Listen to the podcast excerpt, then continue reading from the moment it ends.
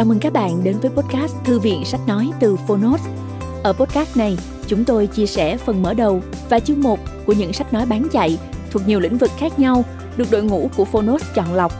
Mong là thông qua podcast, người nghe sẽ tìm thấy quyển sách phù hợp cho bản thân và cả những kiến thức hữu ích cũng như nguồn cảm hứng, kinh nghiệm giúp cuộc sống hàng ngày trở nên phong phú, hiệu quả hơn. Podcast Thư viện Sách Nói được phát sóng đều đặn vào thứ ba, thứ năm và thứ bảy hàng tuần. Mời các bạn cùng đón nghe. Và nếu yêu thích nội dung này, hãy tải ứng dụng âm thanh số và sách nói có bản quyền Phonos để nghe trọn vẹn cuốn sách. Ngoài ra, Phonos còn sở hữu hàng ngàn nội dung số hấp dẫn khác như tóm tắt sách, e-book, thiền, truyện ngủ, nhạc chủ đề, vân vân. Hẹn gặp lại các bạn tại ứng dụng sách nói có bản quyền Phonos nhé. Còn bây giờ, hãy cùng lắng nghe cuốn sách của ngày hôm nay.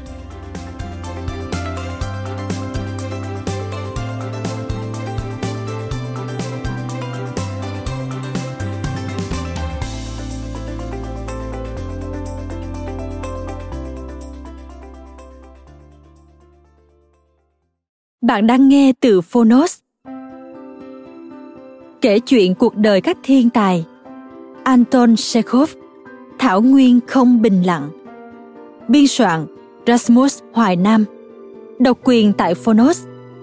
Phiên bản sách nói được chuyển thể từ sách in theo hợp tác bản quyền giữa Phonos với Công ty Cổ phần Văn hóa và Giáo dục Tân Việt.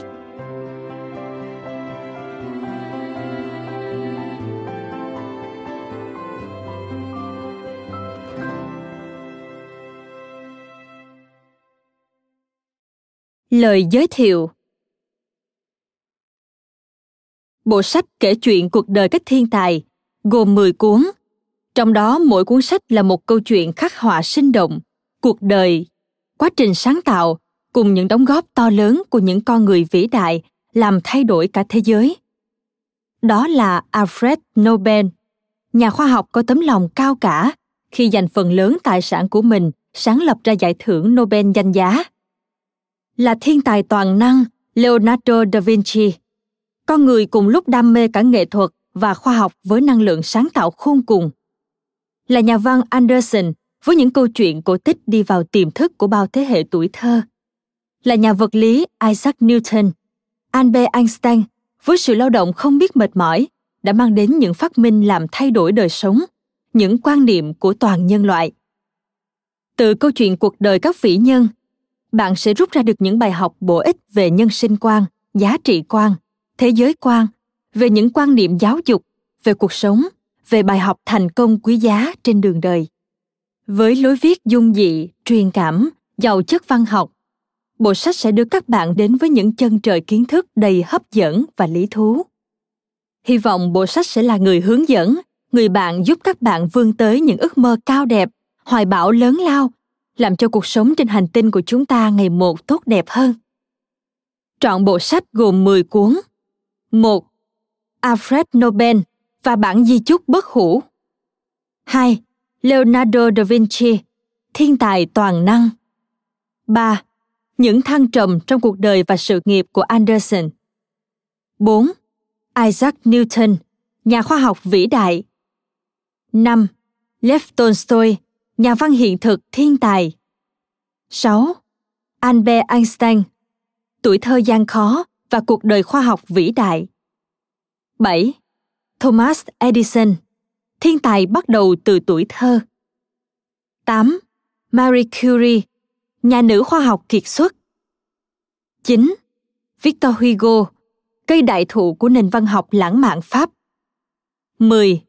Beethoven, nhà soạn nhạc cổ điển vĩ đại thế giới. Lời nói đầu.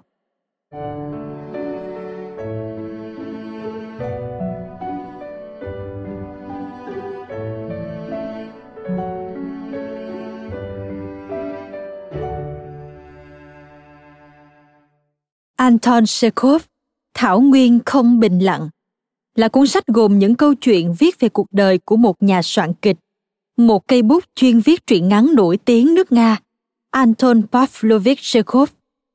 Chekhov mang trong mình tình yêu thương con người sâu sắc, sẵn sàng hy sinh bản thân vì những tình cảm nhân đạo cao quý.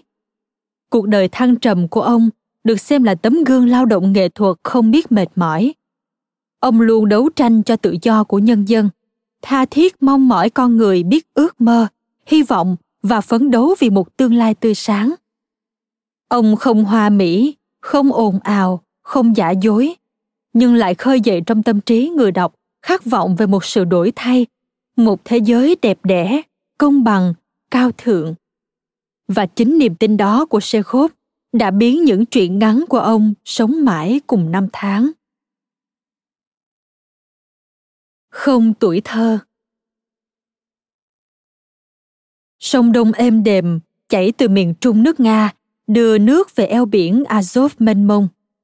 Con sông đã gắn liền với bao kỷ niệm của người dân nơi đây, và không biết từ bao giờ nó đã trở thành một phần quan trọng trong cuộc sống của người dân. Chạy dài suốt bên bờ phía tây của sông Đông là một thảo nguyên mênh mông xanh mát. Vùng thảo nguyên thơ mộng ấy nằm ngay bên bờ sông, khiến người ta có cảm giác như đang đứng trước biển xanh Azov rộng lớn. Khiêm tốn nằm trên một góc nhỏ của vùng đất đó là một thành phố cổ với cái tên không kém phần cổ kính, Taganrog. Thành phố này không chỉ nổi tiếng bởi vẻ đẹp trang nghiêm với những con đường nhỏ hẹp lát đá, mà còn bởi đã từng có thời nó là một cửa biển sầm uất. Từ lưu vực sông Đông, người ta đã xuất đi biết bao nhiêu tấn lúa mì, và người dân nơi đây cũng không thể nhớ nổi số lượng hoa quả, rượu vang, cùng với thực phẩm nổi tiếng khác đã xuất đi từ cửa biển này. Thuyền bè vào cảng, xuất cảng tấp nập suốt cả ngày, từ sáng sớm đến tối mịt, khiến những ngọn đèn ngoài biển dường như không bao giờ tắt. Những thủy thủ đặt chân lên đây ca hát nhảy múa suốt đêm. Sông Đông dường như bận rộn quanh năm suốt tháng, không có ngày nghỉ ngơi. Thế nhưng tất cả đều thay đổi từ khi con người phát hiện ra cách chế tạo xe lửa. Chúng tràn ngập khắp các thành phố từ lớn đến nhỏ. Đến khi các tuyến đường xe lửa vươn dài về phía nam, thì cảng Taganrog không còn nhộn nhịp như xưa nữa. Những lượng hàng vào ra đã đi theo con đường khác. Taganrog đã không còn là Taganrog một thời nhộn nhịp trước kia. Lúc bấy giờ, nó trở nên vắng lặng hơn bao giờ hết. Những tiếng rít của còi tàu, những tiếng mặc cả của người lái buôn, những tiếng nói cười vui vẻ của người qua kể lại đã không còn. Và những ngọn đèn bên bờ sông giờ chẳng ai biết sử dụng chúng để làm gì nữa. Những con đường trở nên quạnh hiu, lạnh lẽo. Đối với người dân nơi đây thì dường như đó là một sự mất mát lớn. Thế nhưng đây lại là một niềm vui mới với đám trẻ con, bởi chúng sẽ có cả một khoảng sân rộng để vui chơi, thực hiện những gì mà chúng thích suốt cả mùa hè.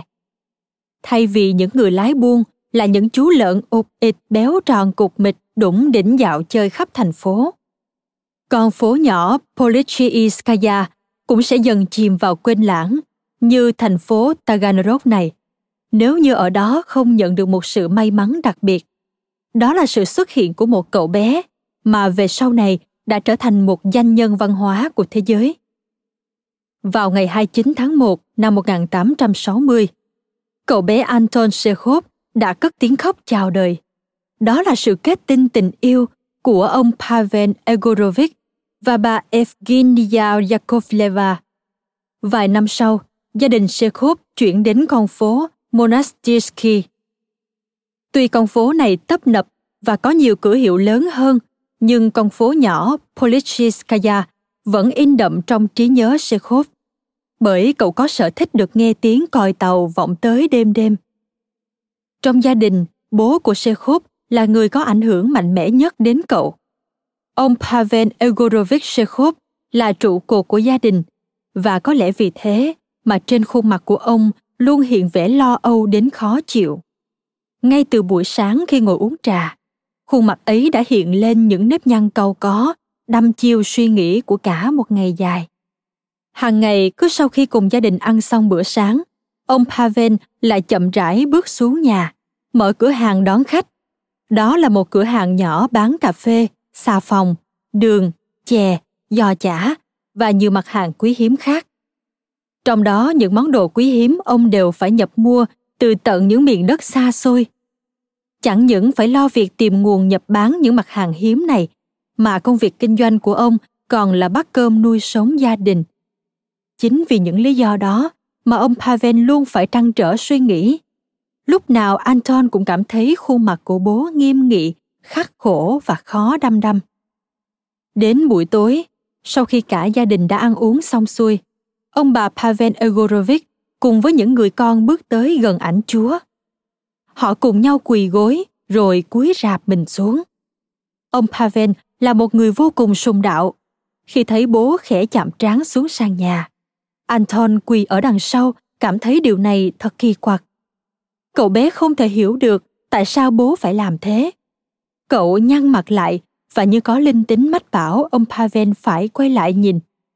Tuy nhiên, ngay lập tức, Anton lấy ngay được vẻ mặt mộ đạo thành kính và cúi rạp xuống trước ảnh Chúa.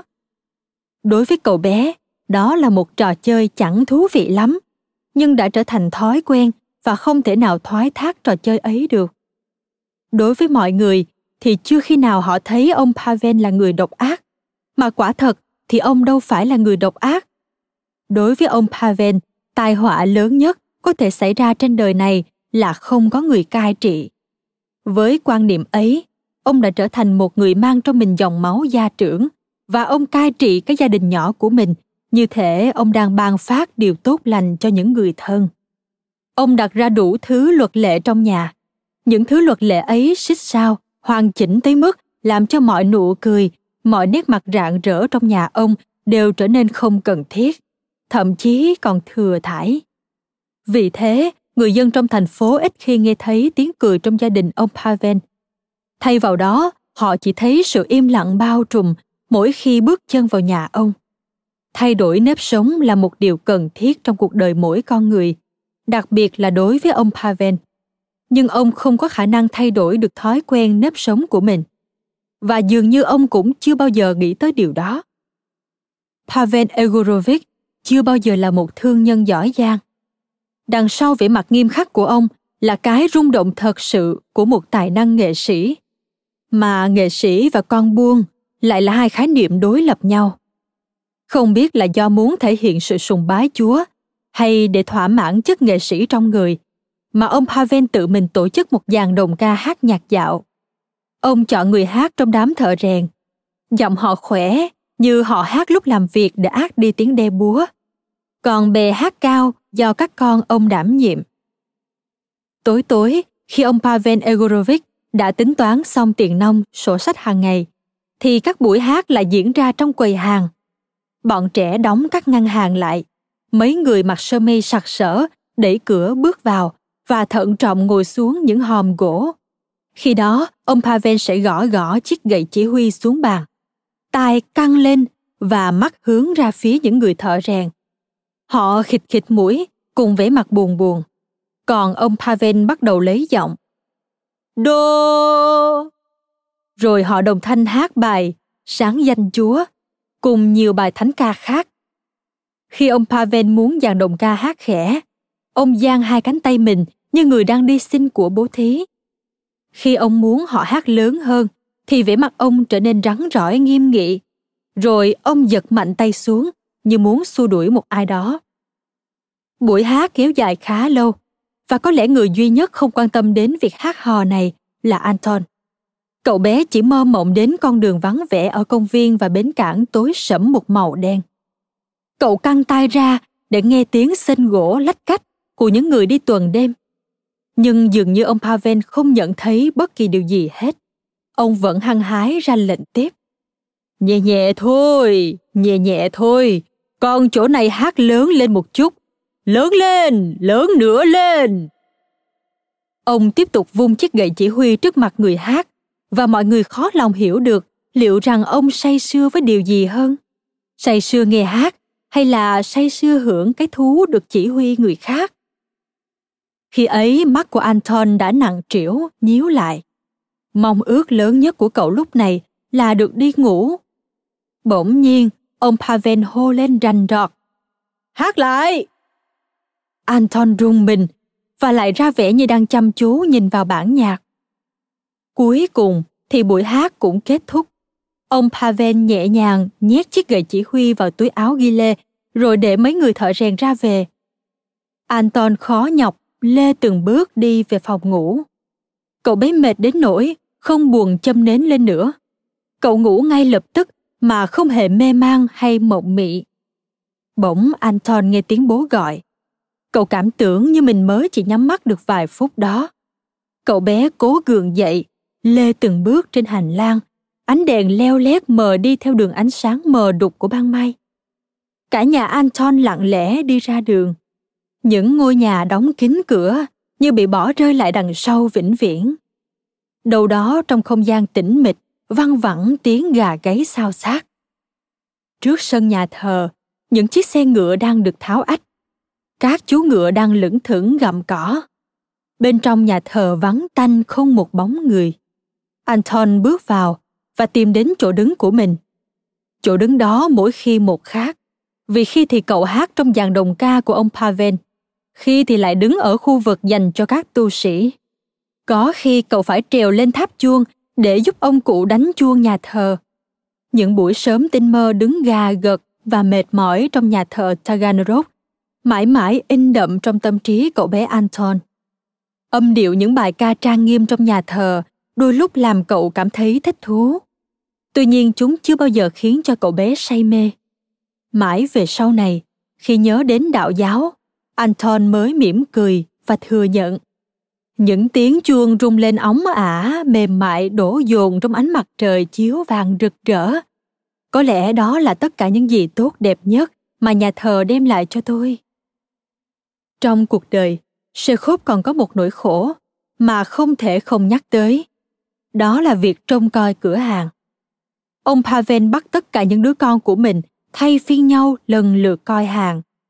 Không việc gì mà phải lêu lổng ngoài đường suốt ngày, ngồi vào quầy mà học buôn bán đi là vừa. Đấy là câu nói mà Anton và các anh em của mình thường được nghe bố rao giảng.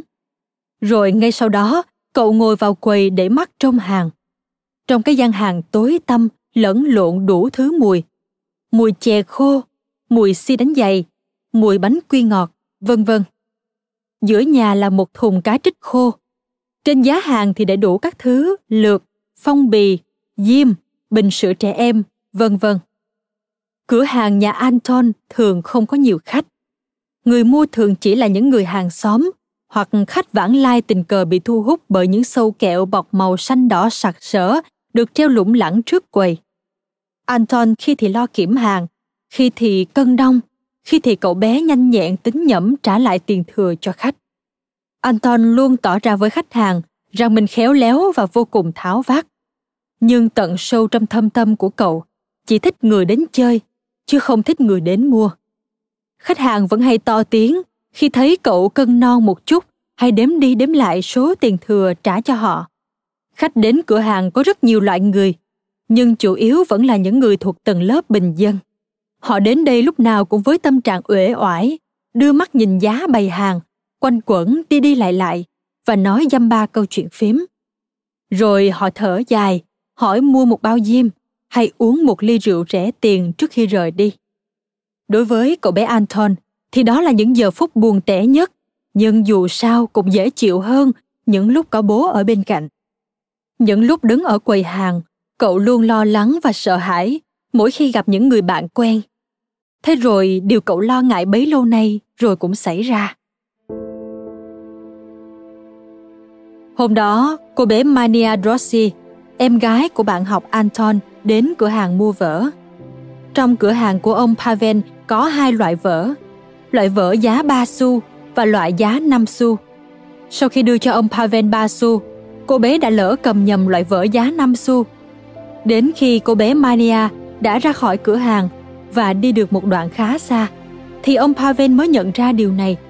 Ông chạy vụt ra khỏi quầy, đuổi theo Mania, vừa giật lại quyển vở, vừa chửi mắng âm ỉ. Ông nói những lời thô tục, đến mức người đi đường còn cảm thấy xấu hổ thay cho ông. Anton không thể hiểu tại sao bố mình lại có thể nổi một cơn thịnh nộ đến đáng sợ, chỉ vì một chuyện vặt vãnh như thế. Từ sau lần đó, Anton đã không dám đến chơi nhà Drossi, do cậu cảm thấy quá xấu hổ vì hành động của bố mình. Ngày tháng cứ trôi đi, dường như chẳng có kỷ niệm dịu ngọt êm đềm nào đọng lại trong trí nhớ của Chekhov. Mãi về sau này, khi đã trở thành một nhà văn nổi tiếng, Chekhov đã ngậm ngùi viết khi nhớ lại những năm tháng tuổi thơ ấy. Hồi còn bé, tôi không có tuổi thơ.